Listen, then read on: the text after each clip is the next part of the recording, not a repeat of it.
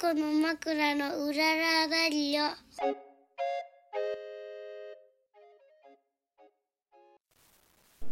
はい、始まりました。この番組は小豆島でカフェを営むタコの枕夫婦のラジオです。島暮らしのこと、お店のこと、子育てのこと、取り留めのないことを話していきます。はい、今日は3月28日です。はいはい、もう3月も終わりますが、今日もまた、出張ラジオ続いてますね。続いてます、うん、はい、今日はどこに来てるかというと、お願いしますタグブックスっていう島で本屋さんをしてる、はい、田山直樹さんのところにお邪魔してます、はい、こんにちは。僕らのお友達でもあるし、花田の友達でもあるベストフレンドそうね、よろしくお願いします。素敵な箱によろしくお願いします。まずはもう何この簡単なじゃあ自己紹介してから始めますか。はい、はいはいはい、お願いします。いいですか。はい、ありがとうございます、タグブックスの田山直樹です、はい、小豆島には移住で来ました、うん、いつ来たんだっけ。2019年かに来て、今年で4年経ちましたね、うん、まだでも4年しか経ちないね。意外と全然もうずっといるんだよいろんな人に言われます4年か。みゆきちゃんより短いんだ。いや短いです。あ、そうです短いです短いです。だから僕が旅行で遊びに来てた時とかに、もうみゆきさんがそのタコの枕でカフェとかされてたんじゃなかったかな。立ってませんでしたっけ。なかったかな。1年目かな、うん、いたとしたら18とかね。多分18は来た年かな、ね、そうだね。まあいいや切らずにいきましょうね、はいはい、で、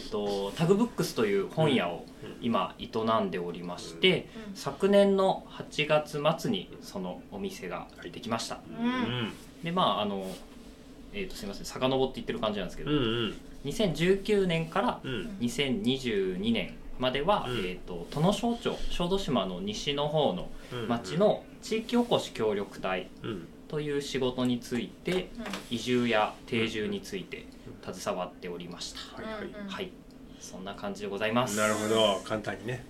今から本題で長く言うけどそうですね。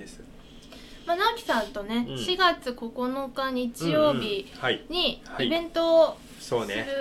定になってまして、私がなんか、はいいない間に、うん、なんかタイトルつけちゃったタイトル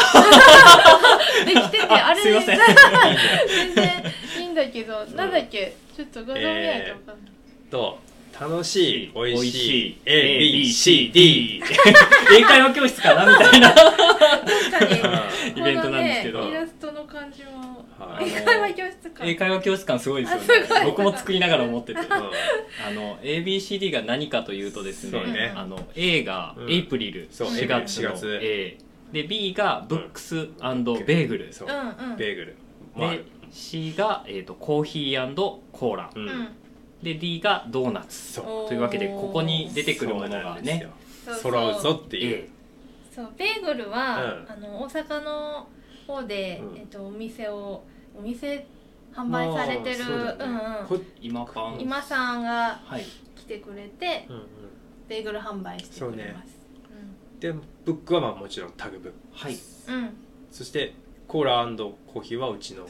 タコーラと、まあ、僕のコーヒー、そしてドーナツは、まあ、みゆきちゃんメインで作ります。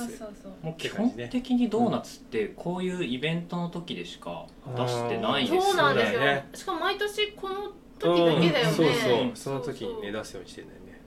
なんかやっぱ、去年もドーナツと本をやって、やっぱ組み合わせとしてすごいいいじゃないですかそうだね、ドーナツと絵本っていい、特にね絵本っていう風にねやってて、子供たちも楽しめるみたいな感じでねやるでね。そうですね、そうか、きっかけ話した方がいいのか。きっかけなんかこのイベント、そのもともと去年タコの枕さんでそのドーナツと絵本のイベントをやったのがきっかけではあるんですけど、それも確か僕が本屋さんを開店するまでに島のいろんなところでイベント出店をさせてもらってて、なんかその満を持してじゃないですけど、うん、タコの枕さんでずっとやりたいなと思いつつ、うんうん、やるなら何がいいかな、うん、家族連れ多いから絵本かな、うん、みたいな、うん、っていうのでお話しに行ったら、うん、じゃあその時ドーナツ出そうみたいな感じになってね、ドーナツしようって言ったんだな。でやったらやっぱりすごい家族連れの方がね、うんうん、たくさん来てくださって、ね、めちゃめちゃピースフルな感じでしたねなんかほんわかしてた、すごいほんわかしてたね、そう子供とお母さんとかおじいちゃんとかおばあちゃんとかね、はい、家族連れで来てくれたりとかして、ね、来てくださったり、あと年配の方がね、そのお孫さんに本選ぶのとかで来てくださったりとかもしてて、確かにうちのハートくんも、ね、そうだね、じいちゃんに、ロボット世界旅行みたいなそうですね、そうそう、あれめっちゃいいよね、いい本だよね、あれはいい本ですよ。そう、ジジババたちがね、うん、どれや孫のためならついつい買ってしまうっていうイベントなんとなくさ、おもちゃよりも与えやすい、あ、そうだね、絵本なら OK、うん、そうそうそう、こんな感じで、ね、ありますね、うん、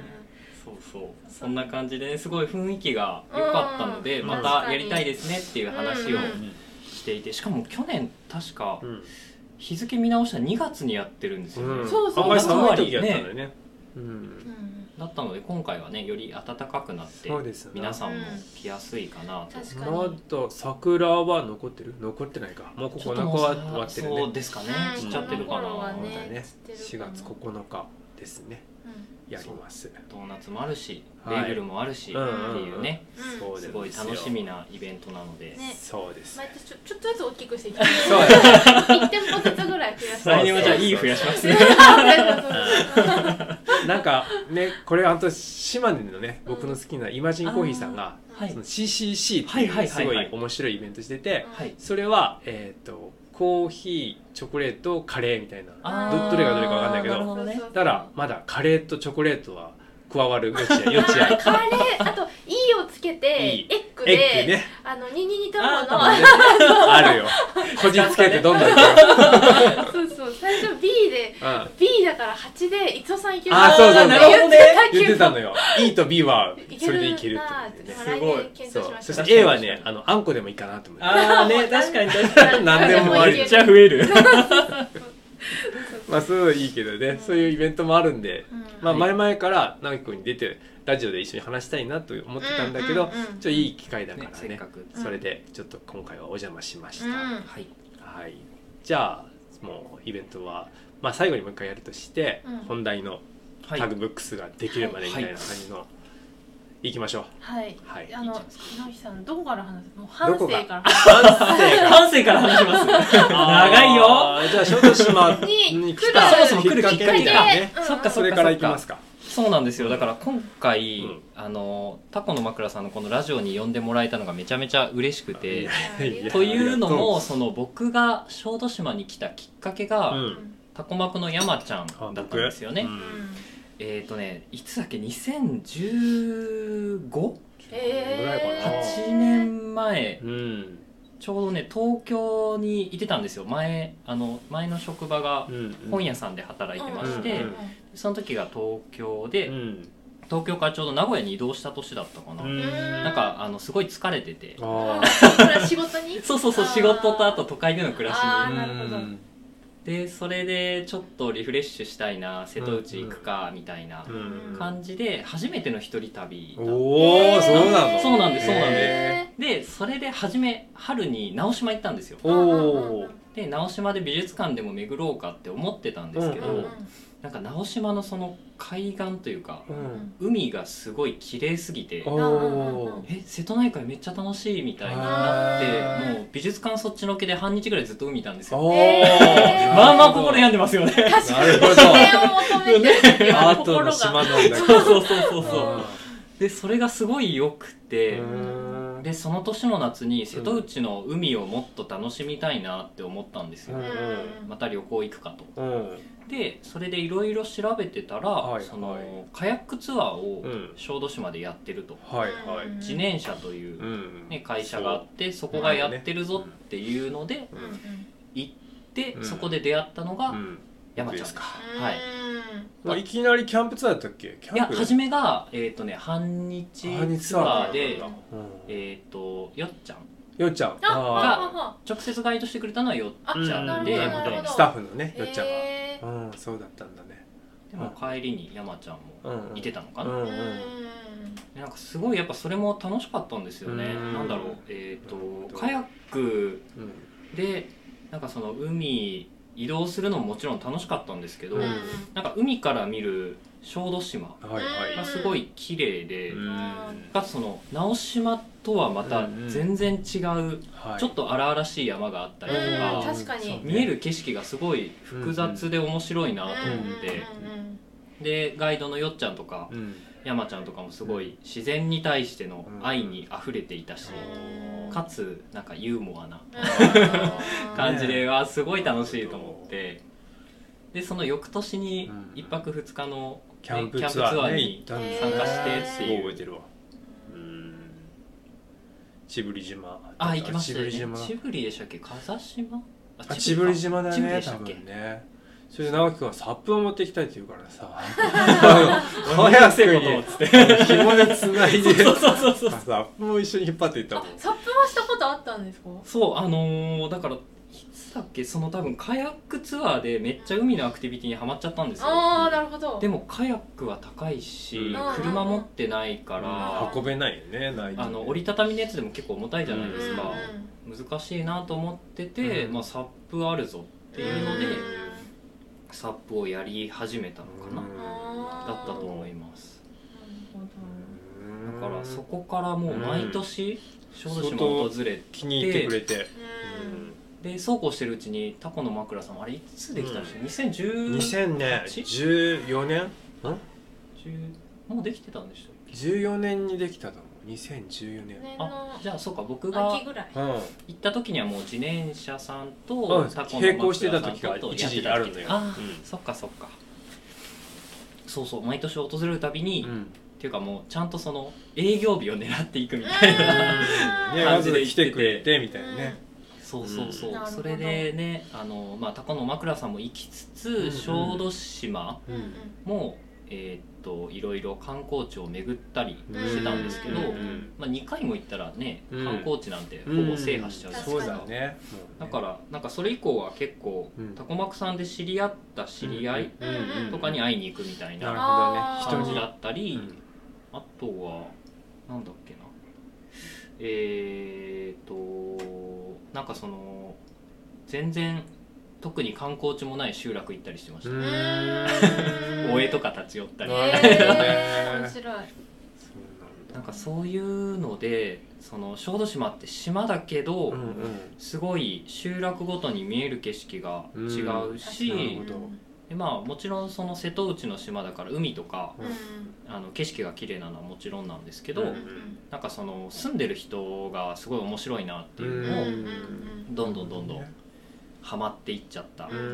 理由の一つかもしれないですね。でも我慢できなくなってで移住ツアーとかにも参加してて、その頃トティエの大塚さんと、だからまだ伊藤さんがねスタッフでいらっしゃった、そんな時代もありましたなっていう、そうそうそう、そんな感じで本格的に移住しようっていうのを考えて、で地域おこし協力隊の応募があったので募集してなんとか受かり来たって感じです。地域おこし協力隊の面接で一回島に来た時もタコマクさん寄ったんですよ、スーツ姿で行って、どうしたの直樹くんみたいな、それ私いなかった時だったと思いますけど、でその山ちゃんのお母さんがなんかうまく受かるといいねみたいなことを言ってくれたのがすごい嬉しくて、なんかそういうのもありました。なるほど。それで受かって見事受かり、なんとか島に来ましてっていう感じですね。それから4年で、4年でこれこのお店任期3年で、あとじゃあ1年本屋準備しつつオープンしてこれが残りの1年。そうですね。だから、地域おこし協力隊の時は、その直接本と関わる仕事ではなかったので、移住と定住の促進っていう、その島に来たい人に情報を提供したり、空き家バンクとかの登録を手伝ったりみたいな、そういう仕事をしてたので、いつぐらいだったかな、休みの日にそのイベントとかし始めたのが、うん、多分島に来て2年目ぐらいの時だったと思いますね。それは地域おこしの仕事しながら休みの日に本のイベントをするってこと、はい、出張本屋さんみたいな感じでカフェとかギャラリーとかの軒先を借りて、なんかそのお店っぽいテーマの選書したりとかっていうイベントをやってましたね。そうだね。でなんかそういうのやってたら、なんか結構小豆島本好きな人多いんじゃないみたいなのをなんか気づいたというか感じられて、でかついろんな人に話聞いてたら、ちょうどコロナが入り始めた時期だったんですよね。2020とかだったかなだったので、なんかその家族連れ、小さいお子さん連れてるご家族とかがやっぱり なかなか高松とか行く機会がなくなっちゃって、そうなるとまあ、絵本とか図書館では借りれるんだけど、買ったりするきっかけがすごい減っちゃったなみたいなおっしゃってて、まあ、もちろん島内に本屋さんはあるんですけど、絵本とかがやっぱりあんまりね置いてなかったりするので、あ、じゃあなんかそこら辺ちゃんと品揃えしたら生きていけるんじゃみたいなことも思ったりみたいな感じで、イベントでそのいろんなヒントというか得つつ開業準備を進めていったって感じですかね。なんか島に来て、はい、いずれは本屋やろうっていうイメージはしてたんですか？してたと思います。僕もねそれいつから言ってるか分かんないんですけど、いろんな人に聞くと来た当初から言ってたって本屋やりますみたいなことを言ってたみたいで、無謀だなって思いました何のちょっとこうイベントでやってて、どんどんあこれはいけるんじゃない、いけそうかなみたいな。本ね、本で、でもなんかいろいろさ、はい、前いた中ちゃんとかも書いてるやつとかで、はい、本屋さんは儲からないみたいなね、とかあって、本屋を作るって相当なんか、考えないとできないような感じもしたかもしれないけど、その辺は不安とかなかった、まあ、そのイベントの時に不安は常に不安ですけどね、まあ、言うてやっぱ儲からないので、その本ってめちゃめちゃ薄利多売な業界といいますか、一冊本が売れて 1,000 円の本が売れました、利益がどのぐらいになるかっていうと200円いかない、2割切っちゃうみたいな感じなんですよ。まあその仕入れの方法によってもうちょっと上がったりはするんですけど、基本的にはもうそんぐらいで考えると、もう本当数売らないと成り立たないみたいな。最初の仕入れがそうだよね、資金がいるもんね。あ、クラウドファンディングでもしてたね。あ、しました。はい。そうだから初めの開業資金が手持ちのお金だけじゃ全然足りないので、そのクラウドファンディングで支援を募ったのと、あとは日本政策金融公庫、国のあの融資をしてくれるところにお願いをして融資をしてもらったっていう。それちゃんと返さなきゃいけない。そうなんですよ。これは返済の日々が始まっております。なるほどね。あれ大変だよね、本当に。うちなんかもう本当にアマちゃんだアマちゃん、よしき銀行に借りてるもん。両親って山本信用金庫に借りてるから、ちゃんとだからさ、ちゃんとしてるなと思う。いや本当だね。でもまあそれがあって、まあ、頑張ろうっていうのも、そうですね、それはありますね。なんかその融資とか正直受けなくてもお金貯まるならね、やらないでいいんですけど、やってよかったの一つとしては、本に全く興味のない担当の人に島で本屋やっていきますっていうのをどう説明して納得させるかみたいなのはすごいためになりました。そうか、この世には本に興味のない人がいるんだみたいななんか普段ねイベントとかで知り合う人ってみんな本好きじゃないですか。そうだよねみたいな、大半の人は本興味ないよね。いやしかもそういう本に興味ない人はさ、世の中にこういう本屋さんがなんかこう存在すること自体知らないから、なんかその良さとかさ分かってもらうのすごい説明しづらい。そもそもね出版業界って今ずっと売り上げ下がってるのに、人口26,000ぐらいの島で本屋やるんですかみたいな。だから本屋のイメージがね、多分普通の某書店みたいな感じあるからね。そこら辺の説明はすごい頑張りました、ね、なるほどね。それで自分の中でもこう考えがまとまっていくんですね。そうですそういうのを作るとね、改めてね、それじゃあなんでやりたいんだろうみたいなのはめっちゃ考えるきっかけになったので、それは良かったですね。しかもここのお店はね、ただのお店、まあ、ただのお店ってないけど素敵なさ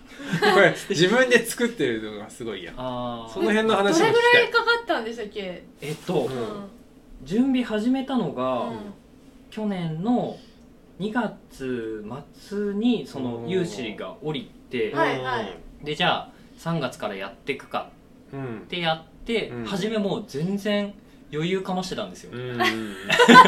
月に末にはオープンしますみたいな。3月から5月、2ヶ月。そう。ああ、なるほど。そうですね。5月末だからまあ3ヶ月弱ぐらいか。なのにゴールデンウィーク出店で広島行ってたりとか。そうだね。まあ全然終わんないんですよね。まあ、ちょっと言っとくと、これはどのぐらいの一戸建ての築何年ぐらい、これ、築60年ぐらいの木造の2階建ての建物です。建物を部屋数でいうと、お店のスペースになってるのがどんぐらいだっけ？8畳、10畳ぐらいだったかな、の3部屋が L 字型につながってるっていう形なんですけど、まあそれも自分でセルフリノベできるところはやって、その柱とかトイレの水回りとか、あとはそのお店のガラスとか、そういう専門的な部分は工務店の方にお願いをしたんですけど、その他ね、いろいろやりましたね。いろいろ壊しまくってる。そう、最初の頃はね、壊して抜いてみたいな。そうなんですよ。だからそこら辺も初めての解体みたいな感じだったので、めっちゃおっかなびっくりというか、これ構造どうなってるんだろうっていうところで石膏ボードを剥がし、その下に出てくる板を剥がし、土壁出てきたから剥がしみたいな、で竹でできてる小米が出てきたからそれももぎ取りみたいなの、なんかすごいおっかなびっくりやつなんで、1日で一層抜いていくみたいなめっちゃ時間かかってたんですよね。わかんないみたいな、これどうつながってるみたいなね。だって初めてのね、そういうのやったことはなかったです。だからそれセルフリノベーション全部っていうのをやってたら、8月末オープンになってしまったという。それでも2月からやって8月でできたってこと、はい、すごいよ。すごいよね。そんなジャンさんなのあっという間。いや、まあでもね、タコバクさんは外とかも結構なんかやってますよね。外っていうか、まあその2階部分の土壁とかも全部漆喰塗ってたりするじゃないですか。漆喰塗りとかもやったね。それがやっぱりで、ここもほら塗ったりとか、まあペンキとか、漆喰はでも本当僕下手くそだったんで。床は貼ってもらったりとか。床はこの辺りはそのままです。そうなんだ。本屋さん部分だけは自分で。棚とかもね、そうめん箱とか使ったり、そうですね、空き箱を使って作ったりとか、カウンターとかもこれ自分で作ったりとか、すごいよ。その辺りはなんか小豆島の捨てられそうなものを使いたいなみたいなのもあったんですよ。小豆島の素材を使いたいというか、その地域おこしやってる頃に空き家のね、掃除とかもしてたもんね、その時にこうこれ使えるなと思ったやつを集めてたりして、ちょっと箱とかはね集めてたり、あとはでも工務店の方がめっちゃ持ってたんですよ。で、その事務所をちょっと改装するときに全部出さないといけないから、いらないからあげるよみたいな。いや、今は本当にね、なんか素敵な感じですね。しかも直樹さんとこはさ、カフェスペースが今ちょっとあって、本読みながらいたりできるんだけど、島には珍しい紅茶推しっていう。そうだね。今いただいてるけど、今和紅茶、なんか最近仕入れたという香春っていうやつを私は。どうなんだっけ？南風紀。ちょっと白桃のような香りが。南さやかだ。すみません。南さやか。私が香春。確かにいい香りする。ファッションもなんかスイカって書いてたけど、うん、そう言われたらもうスイカの香り、うん、そうそう紅茶が美味しいお店、うん、なかなかないですけど、ここはまあ買った本をここで読みながら紅茶とか飲めるって感じ、はいはい、そうです。 あと、まあ、ちょっとだけですけど自分のその自由に読んでくださいっていう漫画も置いてたりするので、うんうんうん、紅茶飲みに来て漫画を読んでもいいっていう、はい、あとまあ自分の持ってきた本とかでも全然いいです、うんうん、なるほど、うん、あとちょっと雑貨もね、うん、可愛いのがいっぱいある、うんうん、置いてあります。ああいうの置いてるとこないもんし、レターセット、便箋、マスキング、ちょっと可愛いやつがいろいろ置いてあります、うんうん、まああとね、本のこと言わなきゃそれ本なんか本当面白い、ここ来たらいろんななんか見たことのないような、はい、なんか本がいっぱいあって、うん、すごい面白いんだよね。ずっとなんかいろいろ見ちゃう、うん、見ちゃう、うん、その辺ちょっと他のだ島の中の他の本屋とは全然違う感じがすごいするよね。なんかちょっとこうずっと並びを見てると、うん、なんかちょっとやっぱさ自分に引っかかるのがさ、うん、ちょこちょこ出てきちゃってさ、うん、そうそ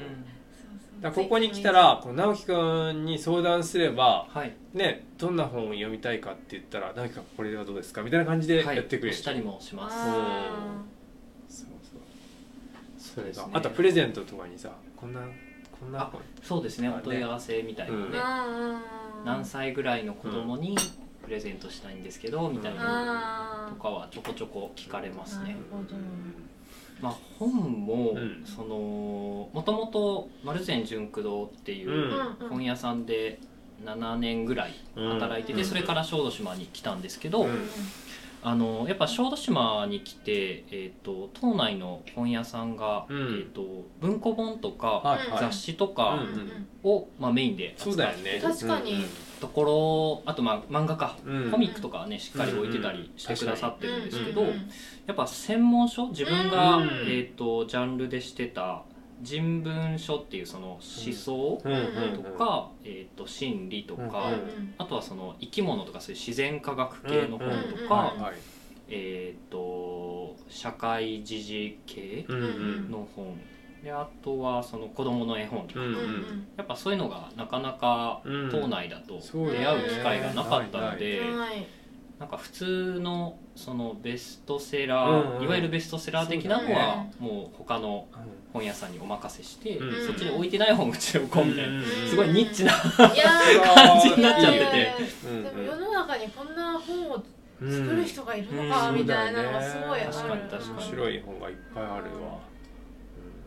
うん、なのでなんかね、そのあたりをちゃんと売れていければいいなっていうふうには思っております。これ、まあ、本屋さんよくね、はい、まあ、一人じゃ全部これは読んだことのある本なのかそれともまあタイトルとか、まあ、ちょっとあらすじとかでこう置いてるのかみたいなとか言われますよね、それはねなんだろう、今までに出た本とかだと、うん、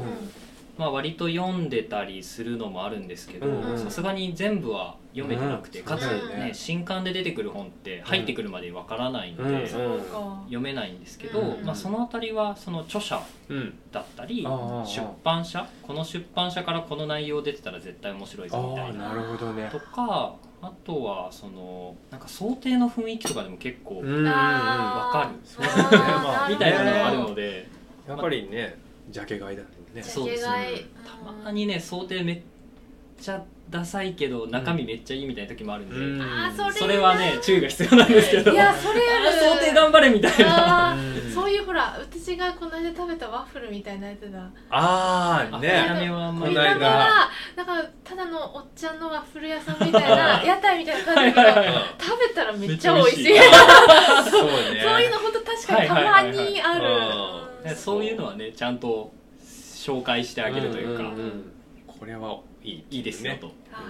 言ってあげるのが必要かなって思います。野木さんの長年の勘ですね。そうだね、勘も。書店員の勘、うんうん、ありますね。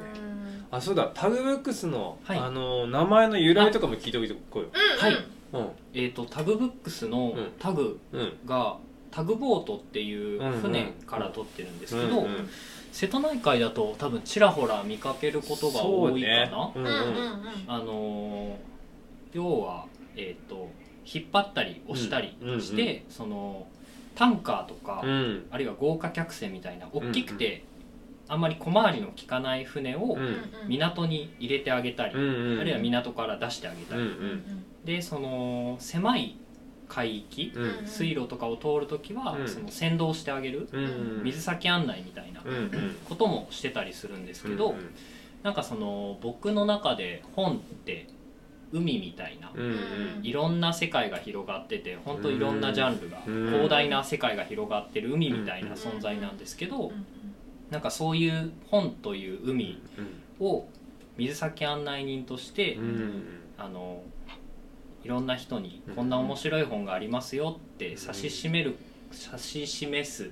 ことのできるお店でありたいなっていうのが一つと、あとはそのなんか入港出港のお手伝いみたいなところで、お店がちょっと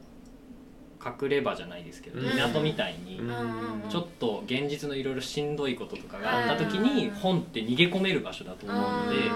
なんかうちのお店来てそういうしんどいことあったらうちに来てちょっとゆっくり休んでまた元気出していってくださいみたいな、そういう場所であればいいなっていうのが2つ目と、あともう1つあってですねどんだけかけてんねんみたいな感じですけど、タグっていう言葉がもともとその引っ張るっていう単語なんですけど、それが派生して奮闘するとかなんか頑張るみたいな意味もあるみたいで、やっぱ出版業界ってどんどん年々ね売り上げとかも下がっていってて、まあ最近ちょっと電子で持ち直してはいるんですけど、そういうところでなんか地方でもこうやって頑張ることで将来本屋さんやりたいなって思う人がああいうところでもお店やれてるし僕もできるかなみたいな思ってもらえるように、ちょっと小さい島ではあるけど頑張って奮闘していきたいなみたいな思いもありつつ、はい、タグブックスという名前をつけました。ちなみに候補がもう一つあったんですよ。知らないその話。それはでもなんか自分の中でちゃうなと思ってボツにしたんですけど、タグブックスじゃないなんだっけな、ドッグイヤーブックストアみたいな。ドッグイヤー犬の耳本のページの端っこ気になるところあったらピッてある人いるじゃないですか。あれ英語でドッグイヤーっていうらしい。可愛い。犬の垂れた耳みたいな。可愛い可愛い。っていうのも一瞬思ったんですよ。犬好きだし。でも長えなと思って。ドッグイヤー。ボツになりました。可愛いけどね。ドッグイヤーいいですね。今日最近読んでる有川博の本に書いてたんですよ、はい、ドッグイヤー。あ、本当ですか。ドッグイヤーかわいいね。それはそれで、出してたらかわいかった。多分ロゴは犬になってましたね。ロゴは犬ですね。でも図書館で借りた本にこれ折っちゃダメだ。ああ、そうですね。タグフックス。そ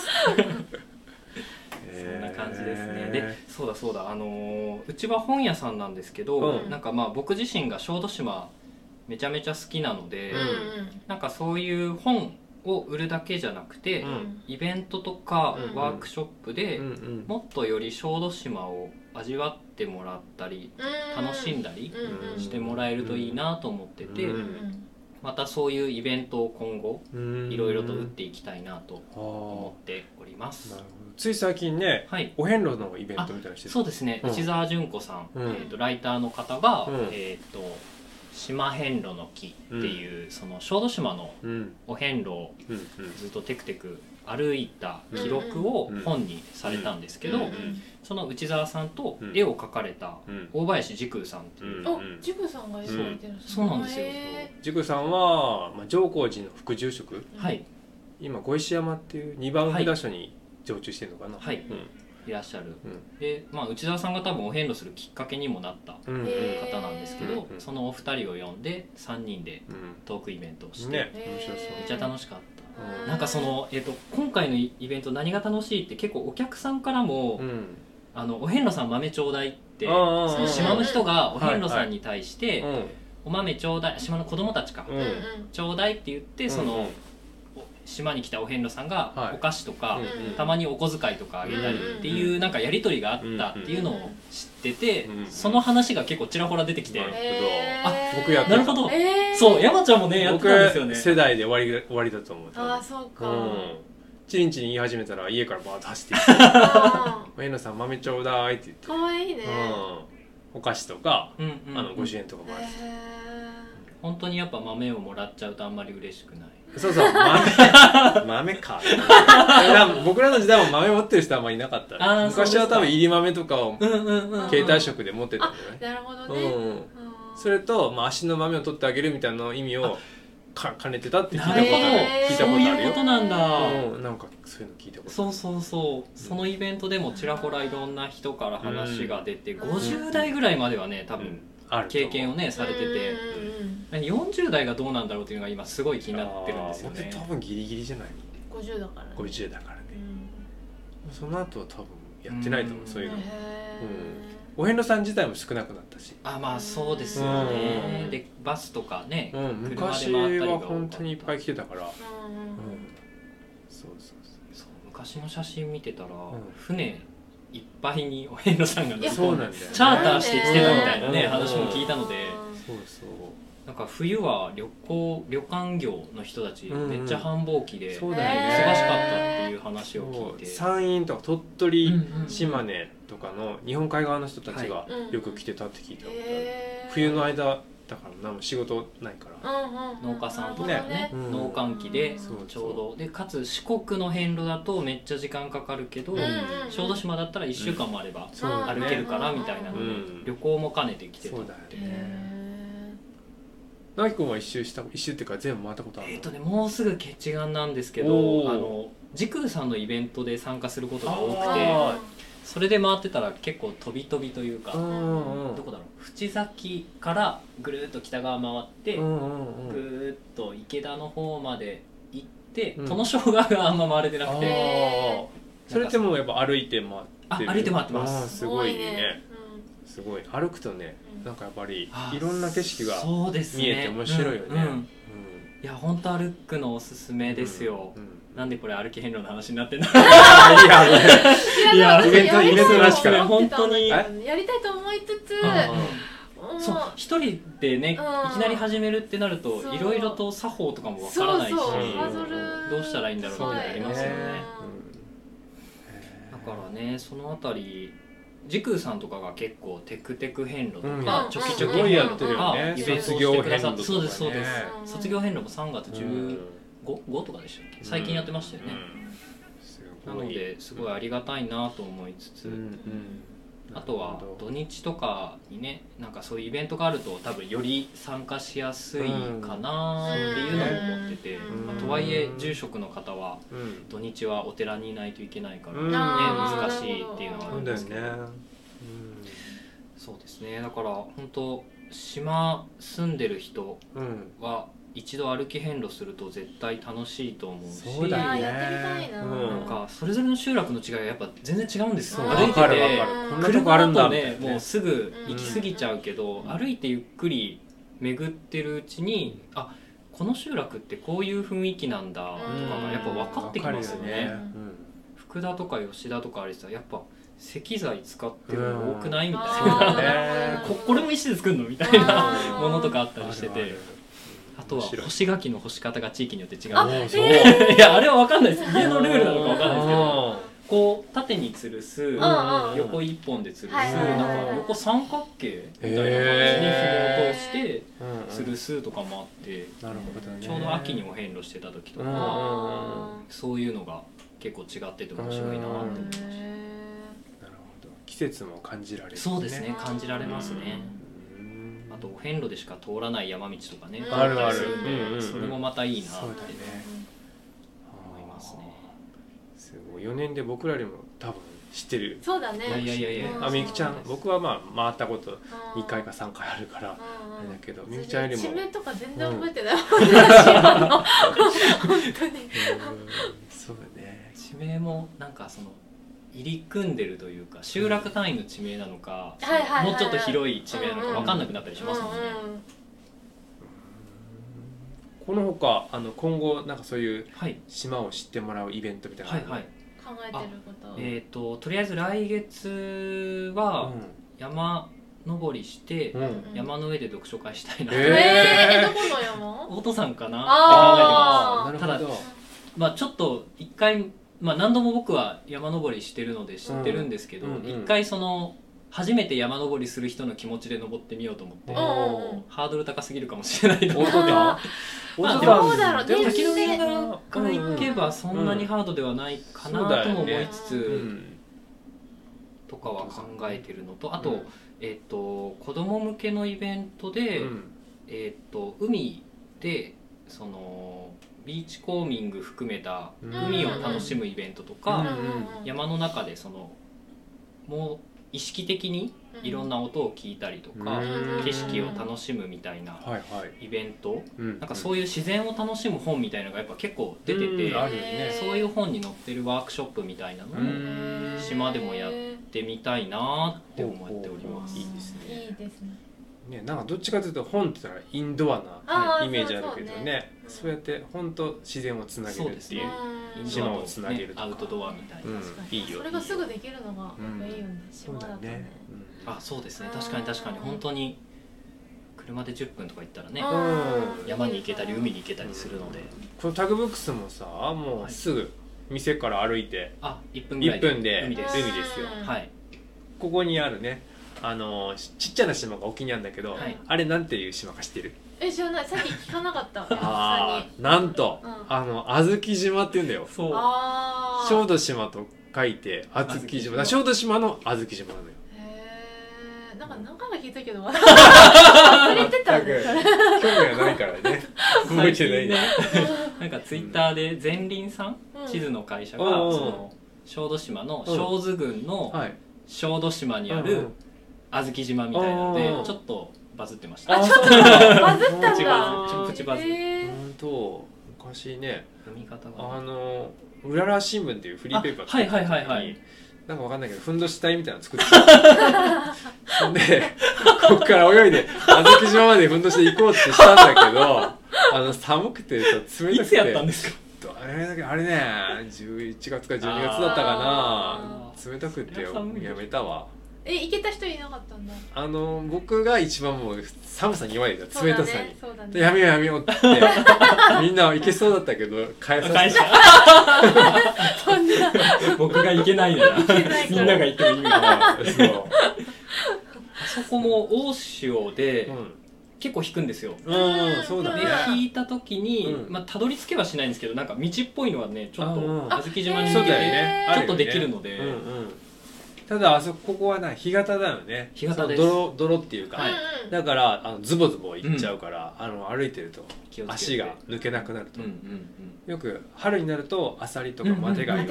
取りに行くよね。ここ潮干狩りしてますね。ゴールデンウィークとか結構車止めて来てらっしゃる。そう、じゃあ今まだ早いかな。今まだちょっと水が冷たい。そうそう、5月ぐらいよ。マテガイ取りたいな。やりましょう。やりましょう。仕事終わり。それじゃあオープンが8月で、今まだ1年経ってないけど、どんな感じの雰囲気か聞いとこう。お客さん。そうですね。ちょっと冬の間は島が閑散期っていう話は聞いてて、静かですよ。でもなんか皆さんお店閉めててもったいないなみたいな思ってたんですよ。ちょっと理由は分かったというか、これなみたいな。お客さん来ないねみたいな。平日とか特に2月とかね。そうなんですよ。特にそうなんよね。やっぱね、動かないとね。僕もそうなんですけど、やっぱ外出ないなっていうのはすごい思ってて、っていうのがちょっと大変ではありましたけど、まあなんとか冬を乗り越えることもでき。春が来て暖かくなり、そうだね、どっか行きたいなみたいな。そう、いろんな秋にお会いしたおじいちゃんおばあちゃんとかが来てくれて、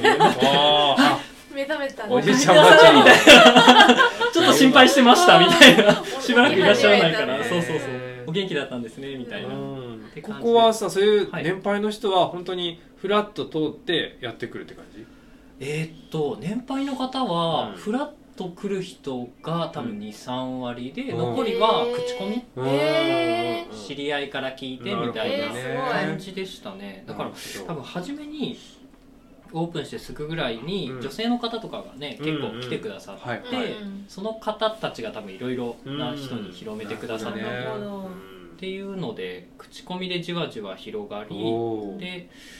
当該の方とかだと SNS で知ってきましたとか、うんうん、だから直樹さんに紹介してもらって、うん、カフェ来ましたみたいな、ああるある、お客さんも結構、うん、めっちゃ送り込んでます。いやーすぐにタコがいいっすよありがとうね、何人かいましたよね。本当だよね、ありがたい。特にね土曜日とかだと、うんうん、まあいろんなお店開いてて選択肢は多いんですけど、うんうん、やっぱりそのなんだろう、結構島来る人日帰りで来ちゃう人多いじゃないですか、うんうんうん、車で来てるけど、うんうん、まあ日帰りだから草壁とかあっちまでは案内できないなって思った時に、行けたぐらいだったらね、まだすぐ行けるので、うんうん、っていうので案内したりはしていますが。でもやっぱ当該からね、はい、観光じゃなくてこの本屋さんに来るっていうのは、はい、本がやっぱ好きな人、そうですね、好きな人、そういうだと思います。小さな本屋さんを巡るのがやっぱ好きな人がいるっていう、はいはいはいはい、なんかその小さい本屋だからこそ、うん、巡り合える本みたいなのもやっぱりあったりする。多分うちに置いてる本って全部純駆動とか置いてるんですよ。ああ、探せばある。そう、探せばあります、うんうんうん、でもなかなか探せないというか、ね、僕前勤めてた純駆動とか、うん、地下1階から9階全部本屋みたいな感じで、1フロアに1ジャンルみたいな感じだったので、そうなると興味ないジャンル行かないじゃないですか、そもそも。ってなるとやっぱ面白い本が出ててもそこで気づかないみたいなのがあるので、ね、疲れちゃうもんね。そうですよね、それ全部こうぐるぐる回ると、うんうん、なので、まあ、こういう小さいお店だからこそ、うん、そういう見てもらえるみたいなのもあるのかなと思って、なるほどなるほど。僕はやっぱあんまり行ったことないけど、はい、確かにここ来ると、まあ、いろんなジャンルがこうギュッと多分直樹くんの、はい、こうセレクトで集まってるからさ、うん、あ、この本もあんだ、この本もあんだってすごい面白いよね、うん、そうだね、うんうん、その佐渡の中ちゃんの本屋さんに行った時も、そうそうそうやってた中ちゃんが今佐渡島で本屋さんやってて、そこもちっちゃくでもすごい先生の本が並んでて、まあ行って、今もなんかそこで買った本見ると、あ、佐渡に行ったなみたいな旅の思い出として確かにあるね。そうそうあって、それすごいいいなって。なるほどなるほど、そうそう、あの時に買った本みたいな、あ、すぐパッとねあれが思い浮かぶよね、そうそうそう、情景がね。あ、そうか、色の辞典とか、そう、色の辞典買いました。で、その佐渡のフェリーで海の色を見ながらこうどの色みたいなのねって言ってた。そうだね、あの時買った絵本とか、これなんかちゃんとこで買った絵本だなみたいな、そうだね、だそういう楽しみはできるかもね。そうそう、旅にここに来て買って、あ、小豆島に行った時に買った本だみたいな、そう、すごいそういう本屋さんの楽しみ方もあるなと。いいね、嬉しい、いいです、いいです。そんな感じで、うん、まず最後に聞きたかったのが、うん、直樹さんはなんかすごい小豆島好きなイメージがあるけど、そうだね、好きって感じが、そう、うん、まあ、特に、はい、あ、でも選べないかもしれないけど特にこうすごい惹かれるところと、うん、あと逆にこれもあったらもっといいなみたいな。あ、特に惹かれるところなんだろうな、いやでも自然、自然っていうのもだいぶ漠然としてますけど、うんうん、生き物の種類めっちゃ多くないですか、小豆島。生き物って例えば鳥とか、虫も鳥も哺乳類も含めなんですけど、タヌキとかよく好きで、ね、そう、タヌキ好きすぎて一時期夜中にタヌキウォッチングしてたんですよ。完全不審者ですけどこの本屋の周りも現れるの。現れます。10月ぐらいにね、ポコポコって来てました。なんか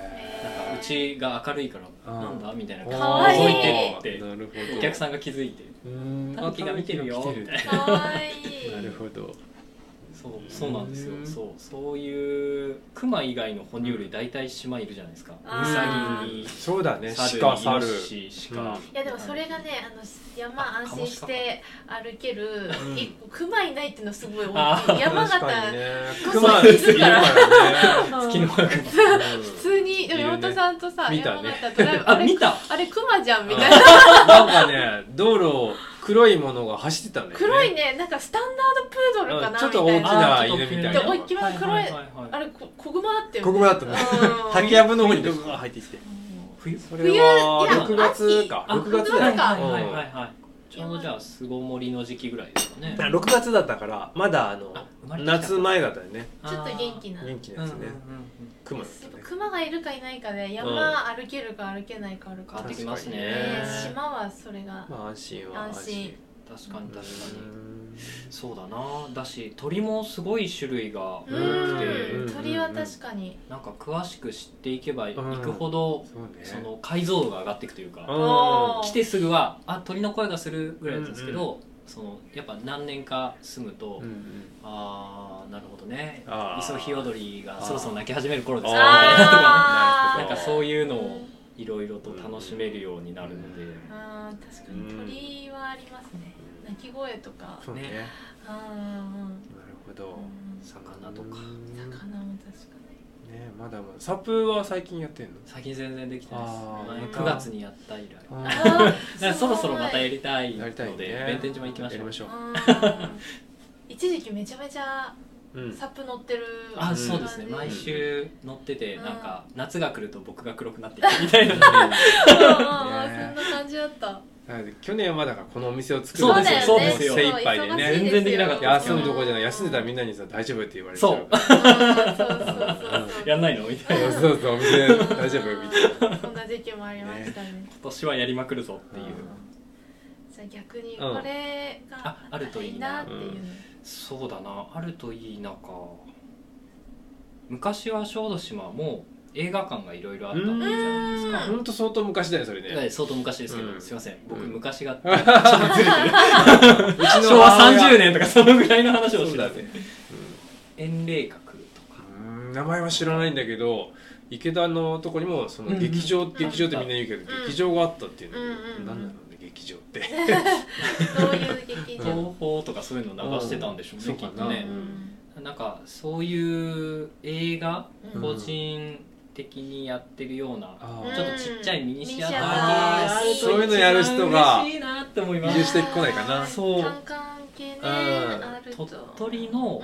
湯梨浜町っていう真ん中の方にある地区にゲストハウスがタミさん、聞いたことある。全国的に来られたことあるわ。カフェに1回。あ、本当ですか。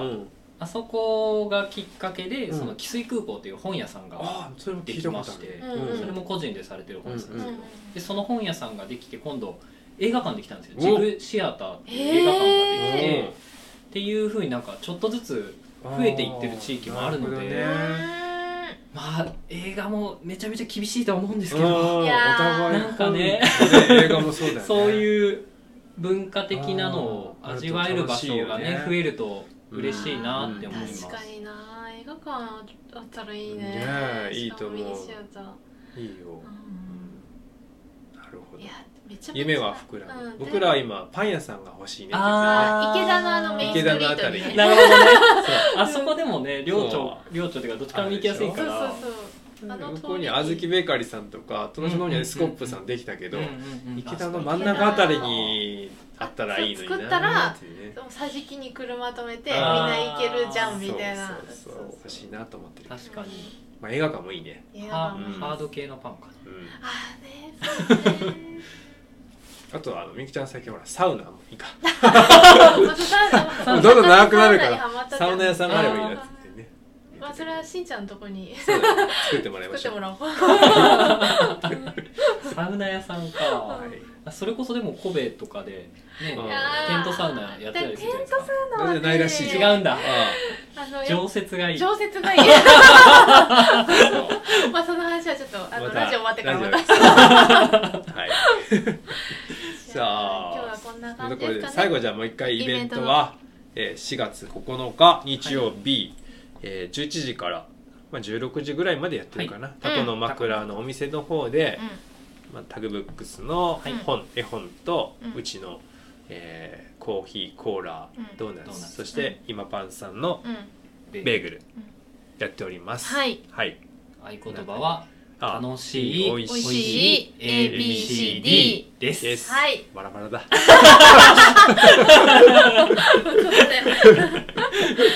はい。じゃあこんな感じで、はい、今日はありがとうございました。ありがとうございました。